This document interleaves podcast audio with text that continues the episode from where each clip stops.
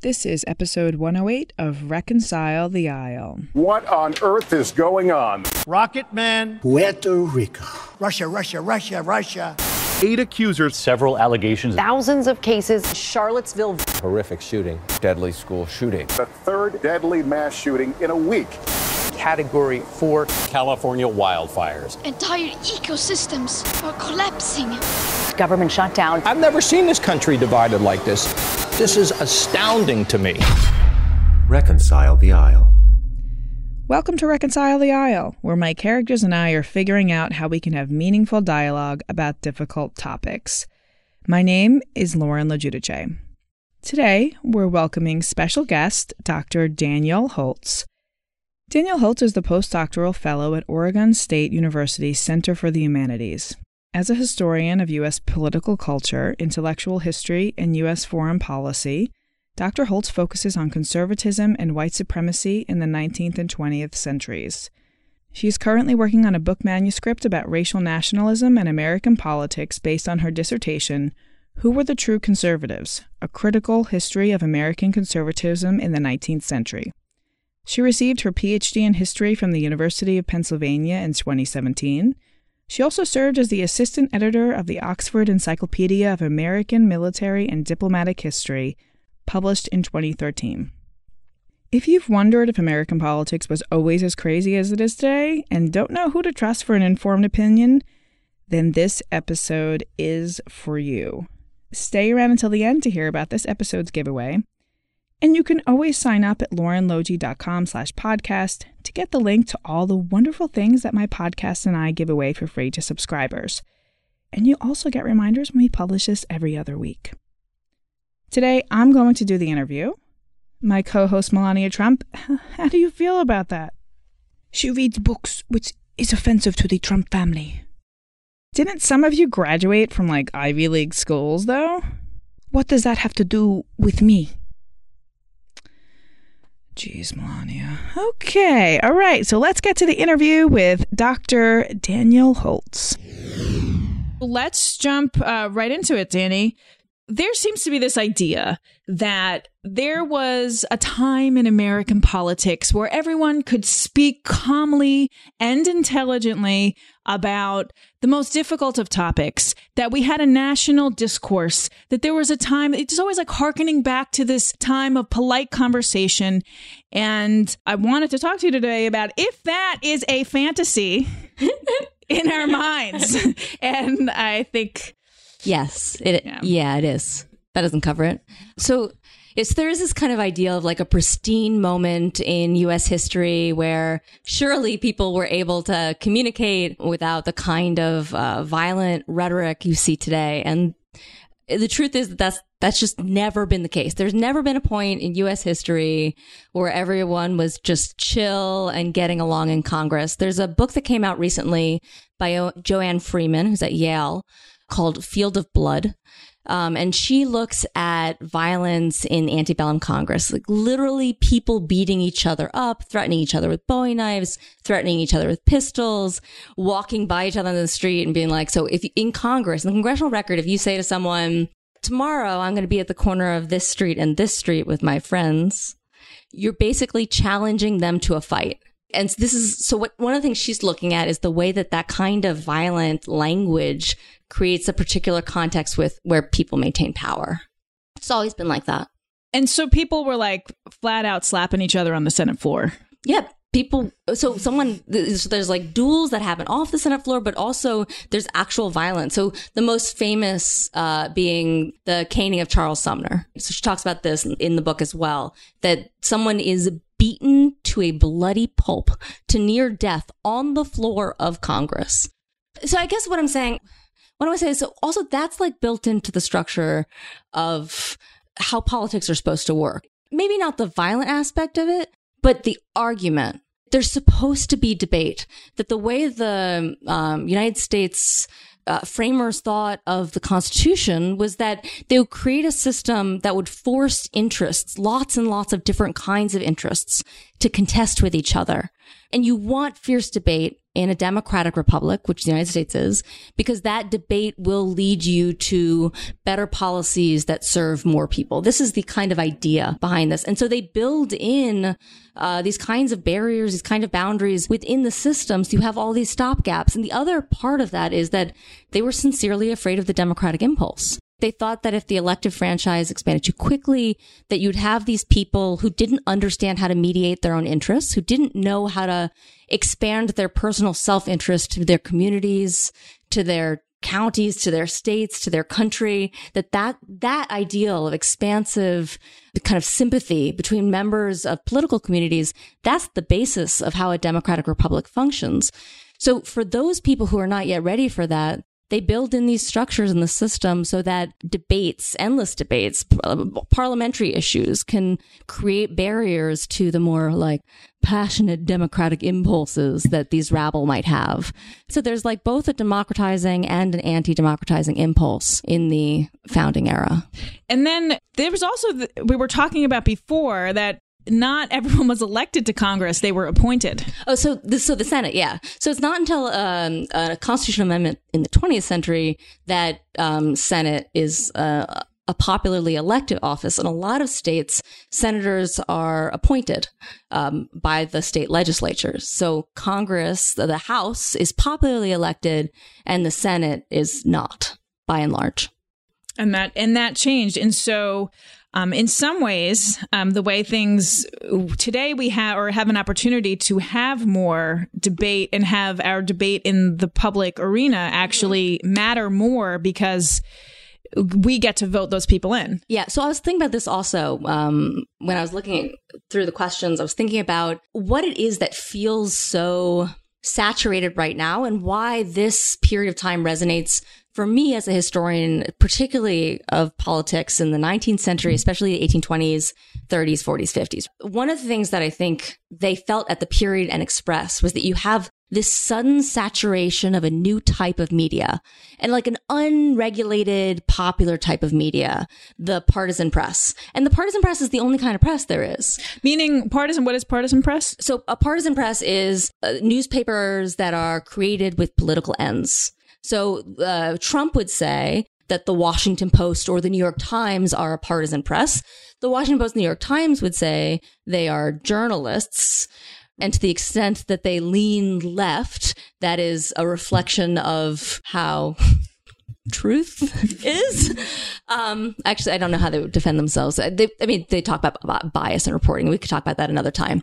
Um, but I would say, for example, that Fox News is a partisan press in that it relies on a, that the state apparatus relies on it and it relies on the state apparatus to exist, that it creates a cycle of funding and investment that it is closely connected to um, political movements and the success of individual candidates, and that it spreads certain kinds of ideologies, that it has commitments so basically like what and how like that that affects the state and the state affects it. I mean it's like basic like trump's on the toilet reading fox news headlines tweets out something and that's not he's public. not he's not reading. Okay.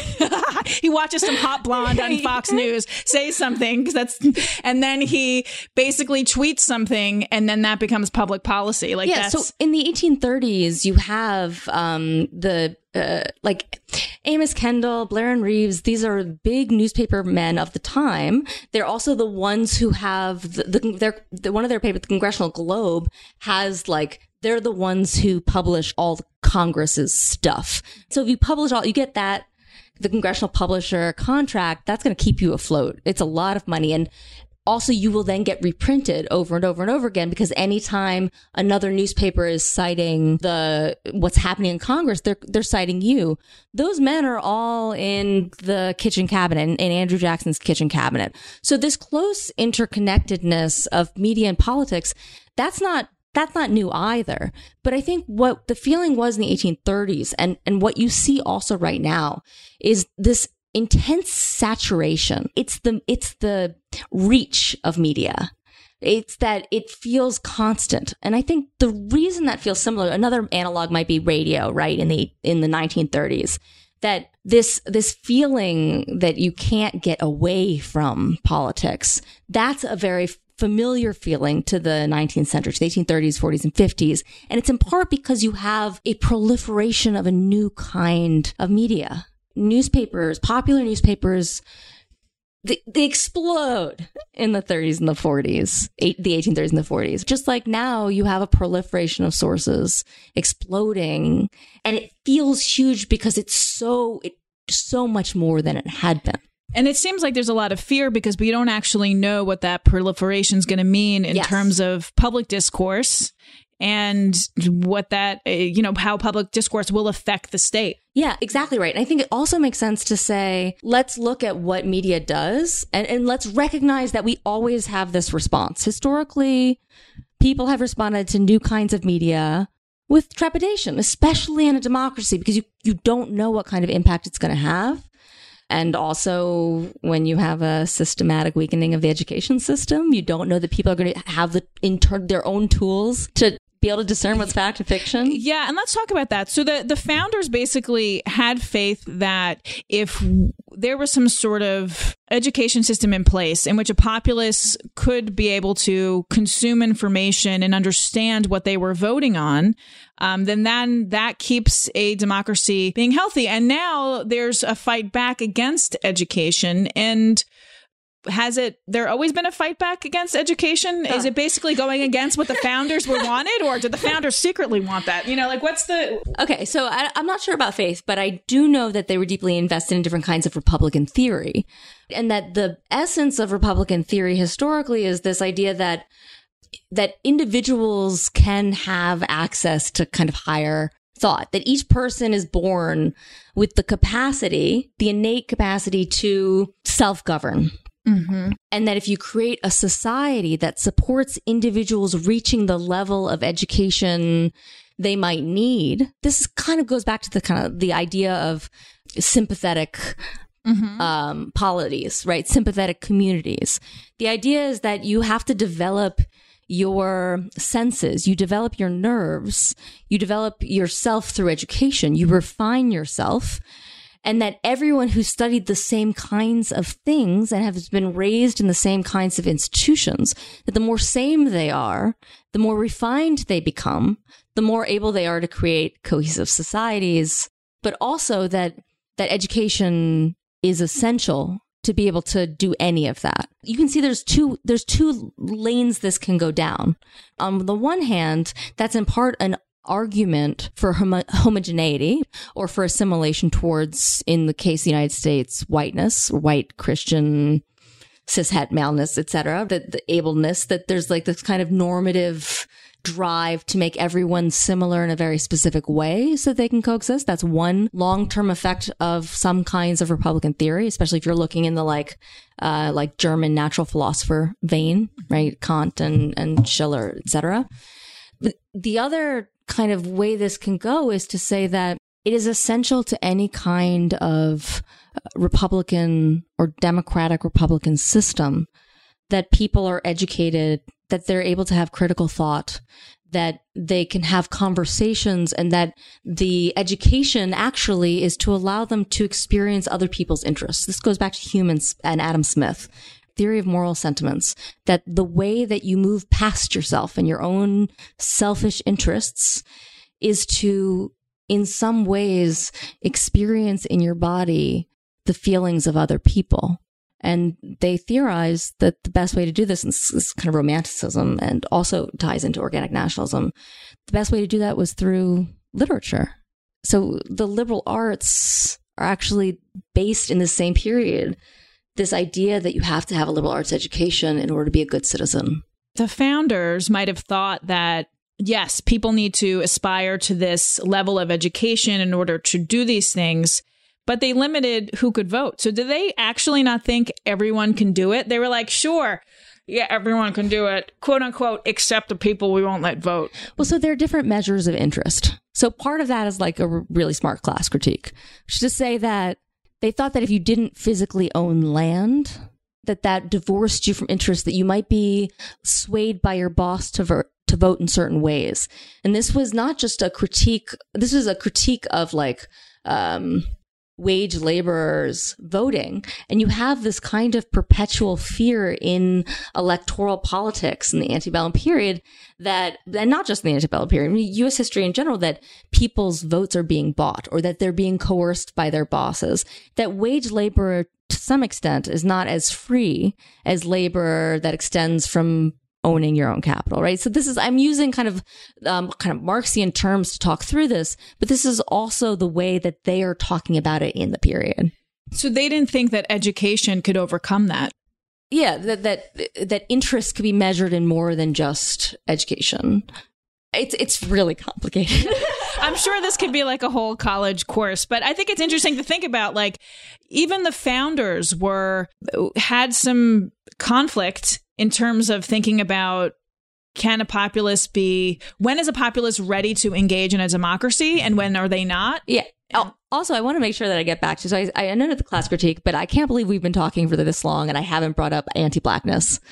So the other issue here is that all the the the United States is founded, its constitution's written in this period of time when kind of like organic understandings of nation states were becoming more prominent in explaining how states were formed and how they became stable.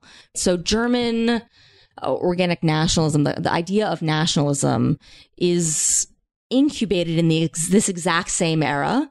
And the discussion around who should have these rights, the jurisprudence around who should have access to voting rights, for example, is intricately tied with enslavement and anti-blackness. So I, I don't want in any part of this conversation for like my class critique. Class critique here is also uh, essentially a critique of how the system of enslavement functioned to create capitalism, which we can talk about this time or next time. I do also want to note, right, that historically that as white wage earners like gained the franchise in the 1830s, as in, in 1840s, democratization increased for white people, it decreased for people of color. So you often think of this kind of progressive, triumphalist forward march, but people of color free people of color lost rights in this period. And there's often an exchange, right? Because there's an exchange for power right? that, and that power in the United States redounds to white power. And that's because of the way enslavement functioned in politics. Yeah. And I think it's interesting to think about how, you know, there's this ideal about when American public discourse was great. Uh, is, is the lack I mean, of a better they, term. They quoted yeah. a lot of fancy stuff. That's kind of nice. I mean, as a person who has to read this for a living, just listen to people being awful, there is a period of time where people quoted Shakespeare and Byron and know, Lord Acton, where people read extensively, but they're quoting those people in support of enslaving black people. So I don't have a lot of. Yes, and they also got, and they're also who was the people getting to actually have public discourse because I think that's really important to also note yes. is that public discourse was great for who? Yeah. Okay. So that's the, that's a great question. So public discourse is only available to a certain number of people, and those people are all white people, right? That you are not that people of color, by and large, even free people of color, are prohibited from. By the time you the 1850s, um, prohibited from being witnesses. That they are not that you have the a gag rule that's passed in the 1830s in Congress that prevents yes. What is that? Yeah, yeah. Oh yeah. So the gag so the gag there's a gag order that's passed. Um, and it basically says that they will not receive petitions in Congress on the question of enslavement.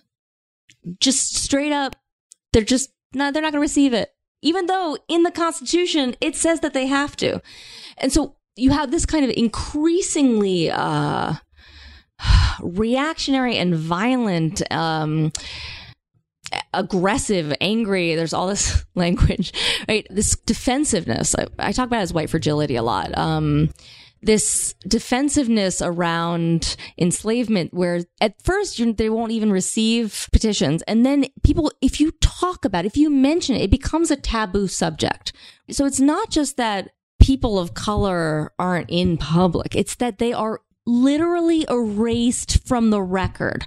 And not only are their voices erased? Are they, are they refused to be given space for their voices? But even the discussion of them, because pro slavery Southerners and, and their allies, right, their Northern allies, they believe that the discussion of enslavement itself is, is insane. That is itself an act of war. So you have these like, uh, in 1835, there's like a number of riots. It's an, it's a record number of riots um, some of which are referred to as race riots, which should be better understood as white people killing people of color, um, and uh, on suspicion of being people of color. I mean, that's kind of it's just the way that white power has enacted itself, right, through violence. Okay, so there are all these riots, and so these conservative clubs pop up, and these conservative clubs are these like Northerners who are basically saying you have to stop abolitionists. We have to stop all this discussion around in the slavery. That it's these these crazy people. William Lloyd Garrison and his immediatists, the ones who want immediate abolition, are actually sending tracts through the mail so one of the parallels I think about here is between this period and Donald Trump. So Donald Trump has this thing where he's trying to uh, raise postage on Amazon as a way to punish Bezos.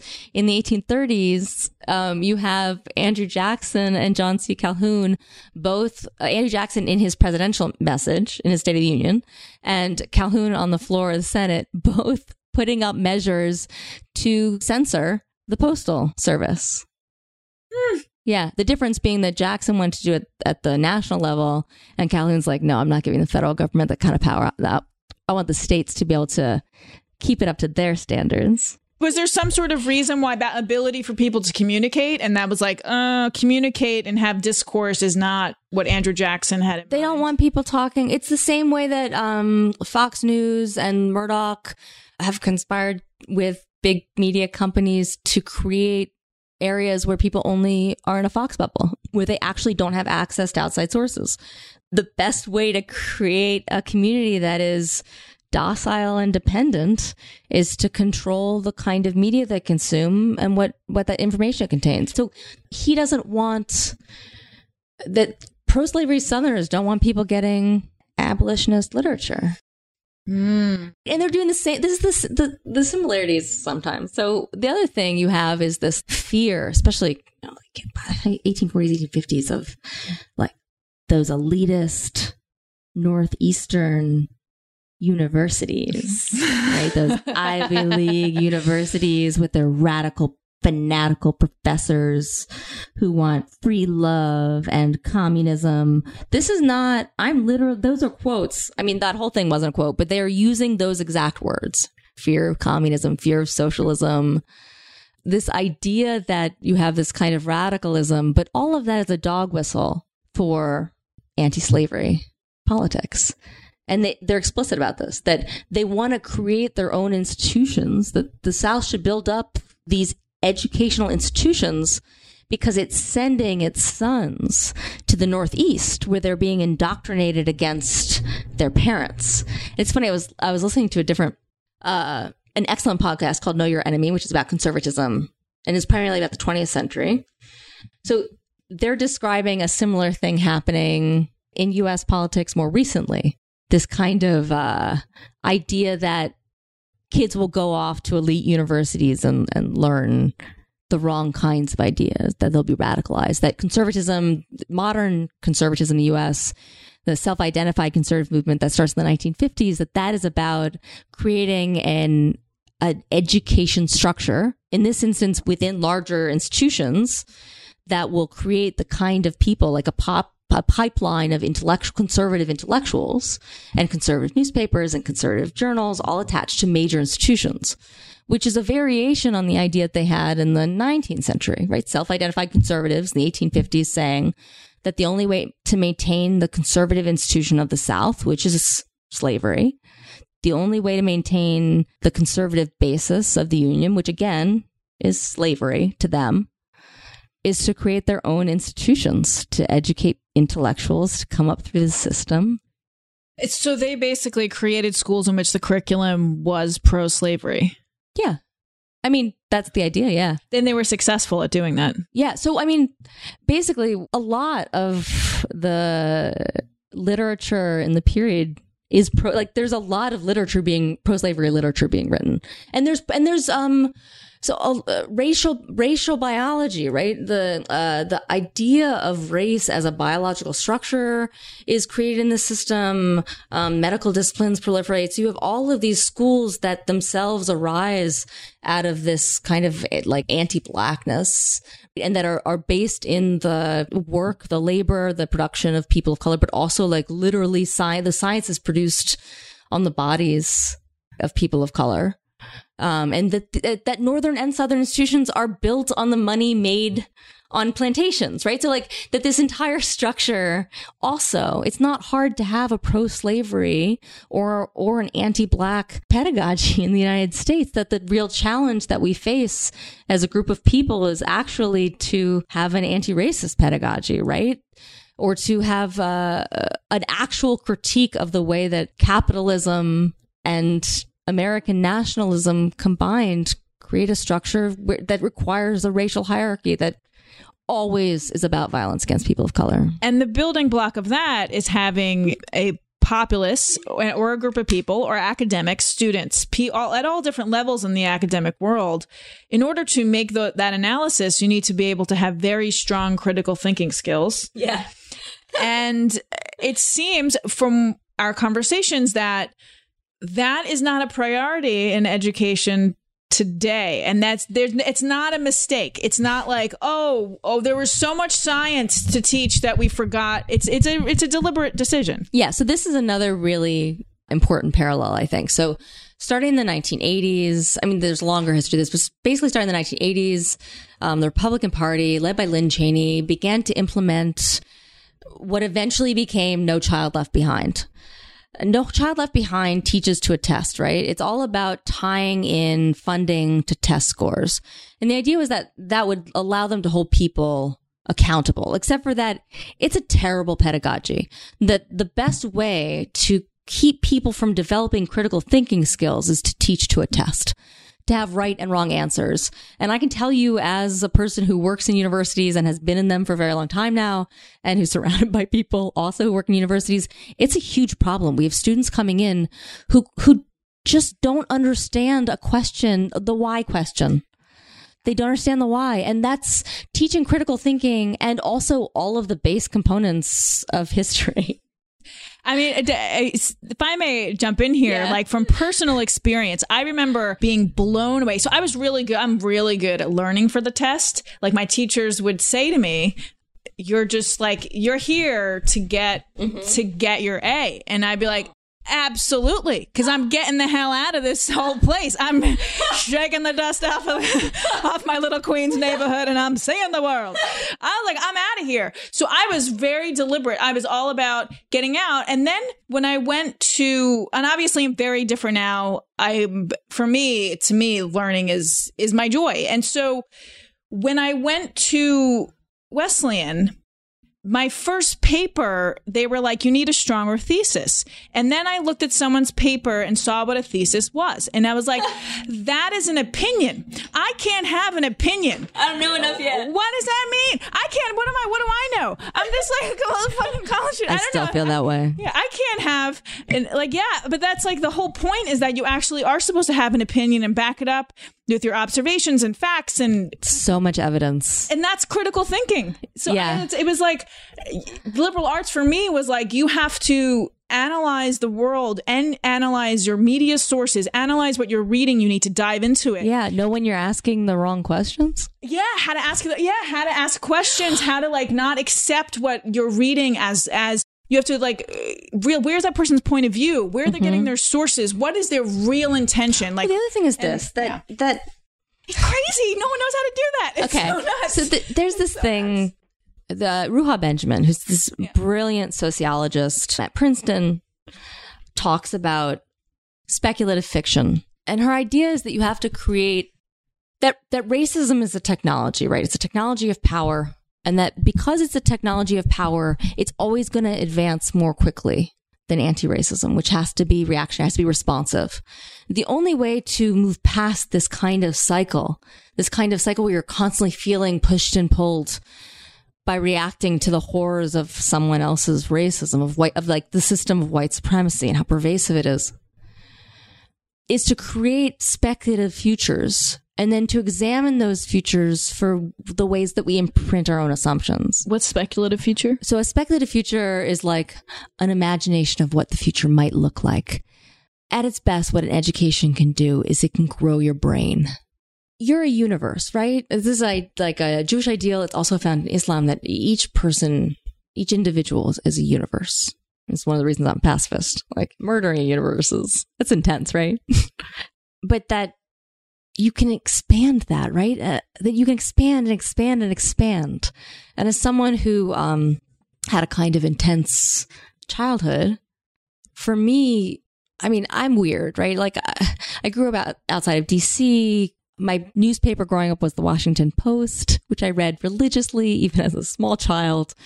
Um, that as a kid, I found solace from what was a lot of chaos and death in my life, um, in actually Holocaust memoirs primarily.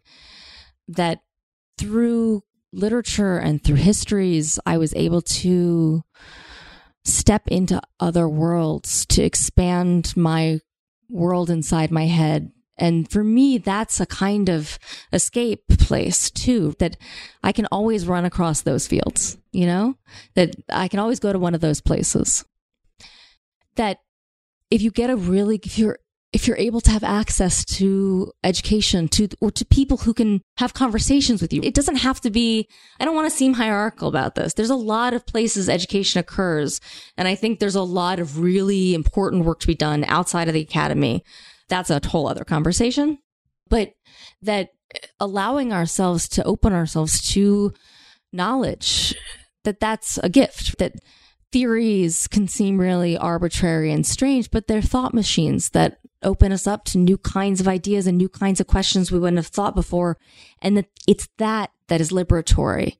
Whenever conservatives or whenever reactionaries want to prevent me from doing something, two things. One, I want to do that thing. And two, I want to know why they don't want me to do that thing. My experience is that when people try to prevent me from being educated about something, it means I should probably find out about that thing. That historically, restraining education from large groups of people is how white power has been maintained since the founding era. And and types of education, meaning critical thinking skills.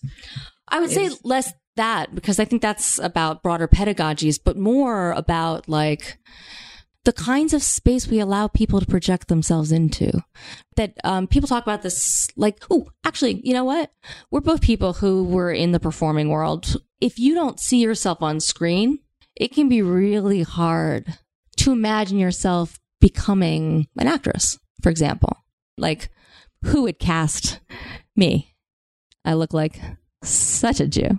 But like, actually, you know, maybe I don't know. That's still kind of like Mrs. Maisel. It's out. it's we're not sure, right? So like eh, that that if you don't that the the erasure of Black history from American history, for example, right? Like a Black History Month, Black history is American history, all of it, all of the parts of it that to erase that out, but also that social justice movements owe themselves to the social justice movements created by people of color. That, like, working class movements, that a lot of the tools of trade owe itself to people of color mobilizing. So that in erasing black history you actually erase space for people to to walk into and to, to be in and then also like yeah materially you're preventing people from getting the skills they're going to need to make it to the next level in the way that this capitalist system is structured. Because you have to have a certain kind of education to have access. And that's a whole different kind of question. Yeah yeah. So basically at the heart of it that one access to education and, and the kinds of thought necessary mm-hmm. for a productive democracy has always been restricted and continues to be a fight. Yeah, and that always a, every every yeah. generation you got to fight for this stuff every generation. And also, like, public discourse has never been one, available for everyone, yeah. or two, like, so genteel. Yeah. So, what yes. is then so okay so now that we know that like what are then some just ways that we can because i think there's unproductive discourse and productive discourse. I mean, I think meaning maybe. And then how could we have more productive discourse if that's a thing? If there is an actual dichotomy between them. If we can have more productive discourse and how we might be able to do that. Wait, sorry, dichotomy between what? Like there's if there's a difference between unproductive and productive. Oh, interesting. Yeah. Uh, yeah, I mean, I think there is a difference between unproductive and productive discourse. That, like, hate speech, for example, is not productive, except for in exposing hate. Yes. But in terms of productive discourse, how to build productive discourse, that's a good question. I think oh, I have so many thoughts about this. One is I think it's really important always to push people on their ontological assumptions, by which I mean at the heart of the questions you're asking, at the heart of the things you're arguing, what are you assuming to be true or should be true? And to be clear about that and also to think really seriously about what kind of institutions and structures your arguments are supporting and what kind of effects that might have. So I'm saying that abstractly, but what I mean by that is this is that the problem with uh, mainstream analysis of cur- of conservatism, other than that, because my book isn't out yet, they don't have an idea about 19th century and the longer history of U.S. conservatism so the mainstream analysis of conservatism imagine that conservatives can choose to adhere to a part of conservatism, economic conservatism, fiscal conservatism, for example, without embracing what they might consider the more pernicious facets of genomic or biological conservatism, the way that conservatism is based in a kind of thought about what the state should look like. And it it arises in this kind of idea about a biological nation state, an interconnected nation state that's connected by its genes, by its biology. But the racism that exists at the heart of US conservatism, it's not incidental. It's like it's not a design flaw, it's a feature. It's a way of maintaining white power.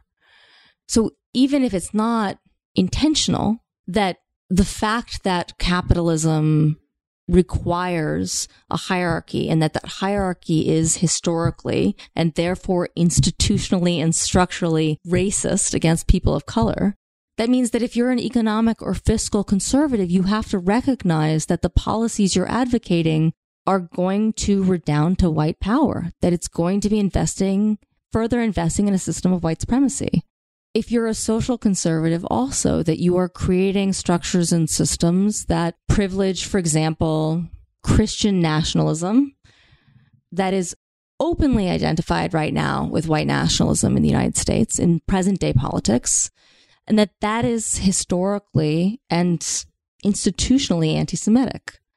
That these aspects of conservatism aren't incidental. And that if we want to have a real honest dialogue, we need to have a real conversation about what it means to go backwards in a nation state where backwards means enslavement. This is one of the things about originalism. I, I just, I find this baffling. And then amongst historians, everything I'm saying right now is just, this is not a surprising thing we can we can have tons of secondary literature in the notes if we want, but there's this real anxiety about being public with this kind of information because it's politicized. But this is the thing I don't understand. and I'm going to say this because it's Rosh Hashanah this weekend. So in the Old Testament, all the patriarchs, they're assholes. On the regular, they all make huge mistakes. That's included. King David has his lover's husband murdered. Abraham passes Sarah off as his sister and pressures her to get down and dirty with some other dude. Right? These are included because there's no pristine founding era. There's nothing perfect. Nor should there be. You have to learn from the bad things and also the good things. But also, if it's your history, it doesn't matter if you recognize it or don't recognize it. It's still going to fuck with you. So unless you know it and confront it and deal with this trans and international structural system of trauma and abuse, you're never going to move past it. And there's going to never be moving past it. We live in these structures. And this brings me to a question from uh, my character named Judy. She's the manager of the Park Slope Food Co op. Um, I feel like I've probably met her before. You've probably met her before. Yes, I have a lot to say. Welcome to the anti oppression fruit stacking training. My name is Judy. I am the grocery manager here at the food co-op. All right. Yes, I'm here. Yes. I have a lot of things to say. I have to get back to my fruit stacking training in just a few minutes. But listen, How old are you, things, Judy? Old enough. so see, it's see. I just want to know: Are we talking like second wave feminism? Are we talking third wave feminism? Are you a boomer? I'm I'm coming off it. You know, I'm, I'm it was the in between. I saw the communes forming. I was there at the at the not at the apex more of the, of the sun the sunset. okay. And they were more my mentors. And so and so I don't quite it just seems that we're not building on one generation always. In that we don't always mm. I understand that things are different now and I understand that I don't have a freaking idea sometimes what they're talking about. Yeah, I think it's possible but, they're just not asking you. I do think actually there's been a lot of intergenerational conversation, a lot of reading and learning in the Black Lives Matter community, for example. People are reaching out and reaching up. Bernie Sanders might be a, a good example, right? Warren is currently leading the Democratic fold, that there is looking towards certain kinds of leadership, but that I think right now it, we have to recognize that it takes a lot of work to be thoughtful in the public sphere right now. I think to be ethical. And you have to demonstrate that you've done that work. And I think that's part of what it is. There's a little bit of uh, wariness to people who are involved not that their tactics not might not work right? But that the commitments that those tactics require right? So like the common critique is against neoliberalism that it requires an investment in capitalism that this recreates these right white supremacist white power structures. So like even if it in the short term has positive effect on some people it's creating this it's recreating it's a system recreating itself. So i think or, or like, ooh, you see this with Kamala Harris and Joe Biden on the debate stage. This idea that Biden has that he can kind of just say that he's not interested or invested in the ideas he was invested in when he supported busing, that he's, he was acting, as he said, in good faith then, and he's since learned. But he hasn't demonstrated that he's done the work. He's just telling us he's done the work. I don't know what he's reading. I don't know who he's talked to. I don't know who he's listening to. What I want to know is that it's not that I don't think people of older generations have good ideas. I'm a historian, right? I think we have a lot to learn from lots of kinds of people, including dead people. But in fact, I think that a lot of what we have to learn is from radicals from prior eras who've written extensively. God, reading like so much Audre Lorde and Paulo Freire right now that's I mean that's part of what I'm talking about about growing your brain and talking to people who've had those kinds of experiences I think is really important to grow your brain. But I do think there's a wariness about who people invite into their brains. And unless you've demonstrated that you're like working hard to not recreate the bad stuff that happened in the other things. Yeah, I think there's a distrust. Judy just got scared by that answer, so yeah, she sorry. went back to, to um, stacking her vegetables. um, I think. Well, it's. I think the point being is that when people feel not heard, sometimes they want to point it to the fact that they, like they're feeling of rejection. So okay, they feel mm, rejected, mm-hmm. But and silenced. Yeah, and silenced, and, and so, they are being silenced, and that's true. And then it's like because when you there's other voices now. When you take the ego out, yeah, you see that, and this is happening to many people uh, that they have to realize that. Do you understand the context in which you're you are talking and why people might be a little bit cautious about talking to you because of historically of what people in your group might have done. And that's just something that you have to deal with. Yeah so i often frame this as like welcome to humanity basically. That kind of silencing and erasure is a thing that most people who live in marginalized bodies experience on a regular basis. That entering into that kind of erasure having to be quiet when before you had a voice, that that can be challenging, but it's not more challenging than millennia of oppression. that actually you can take that you can take that burden as as a gift. That what you're doing is accepting ownership over a thing you are already doing structurally. Yeah.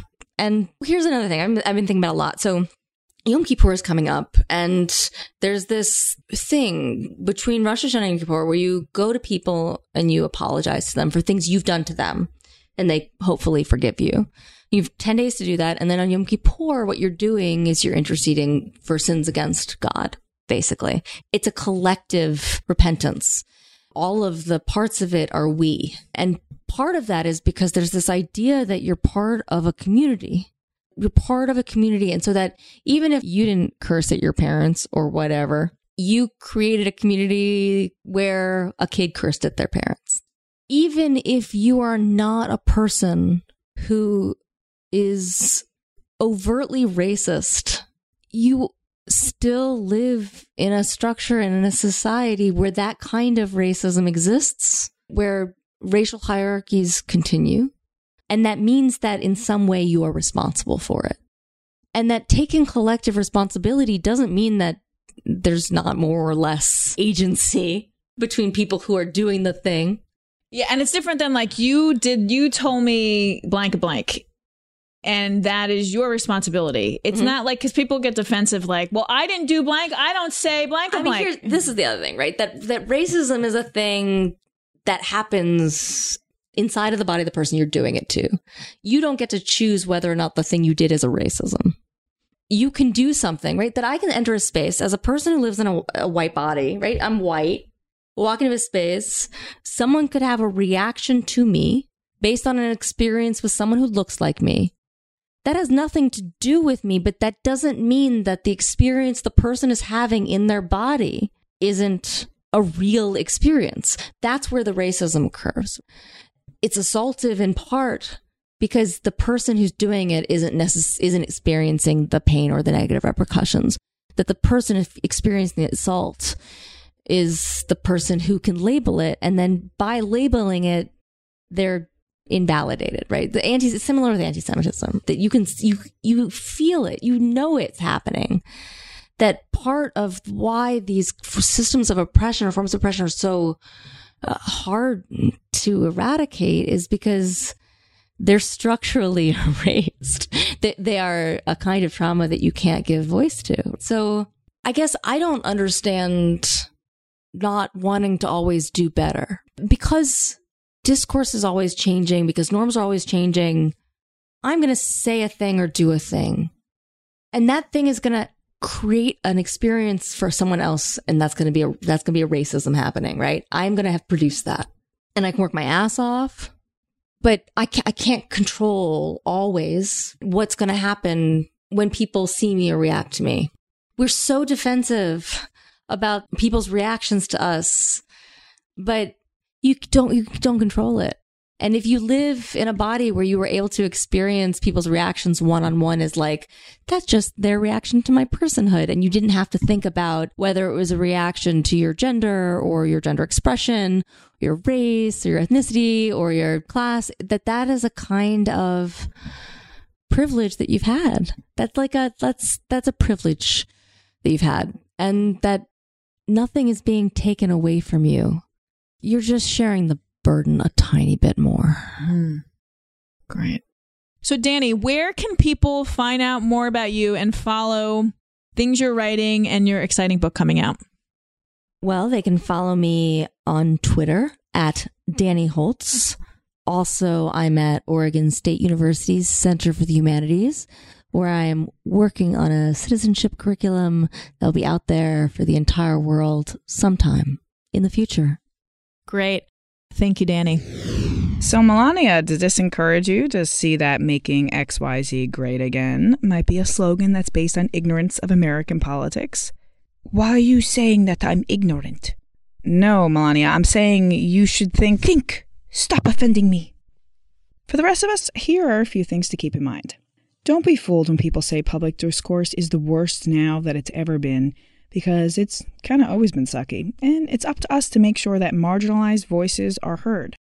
Educate yourself, expand your mind. The powers that be are scared of the populace who can think for themselves.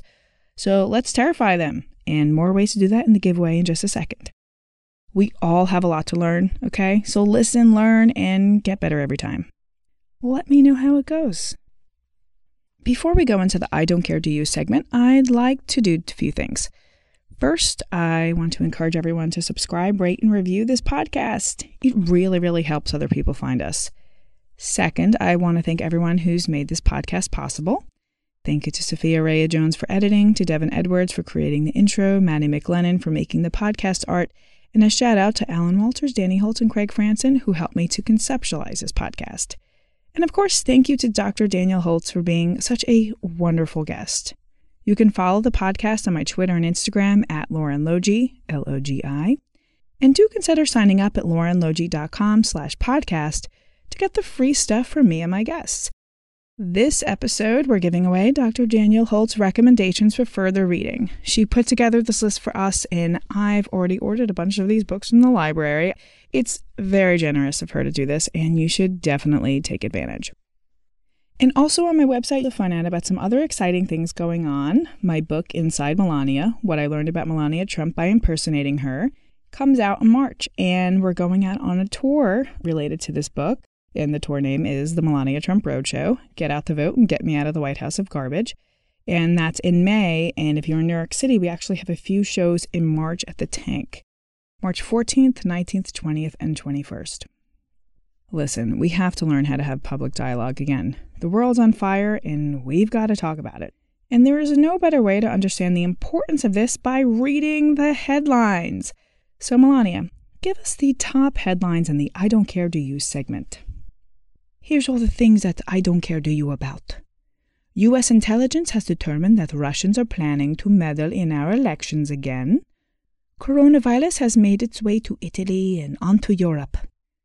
The Democratic ticket looks more confused than ever, but I don't care. Do you?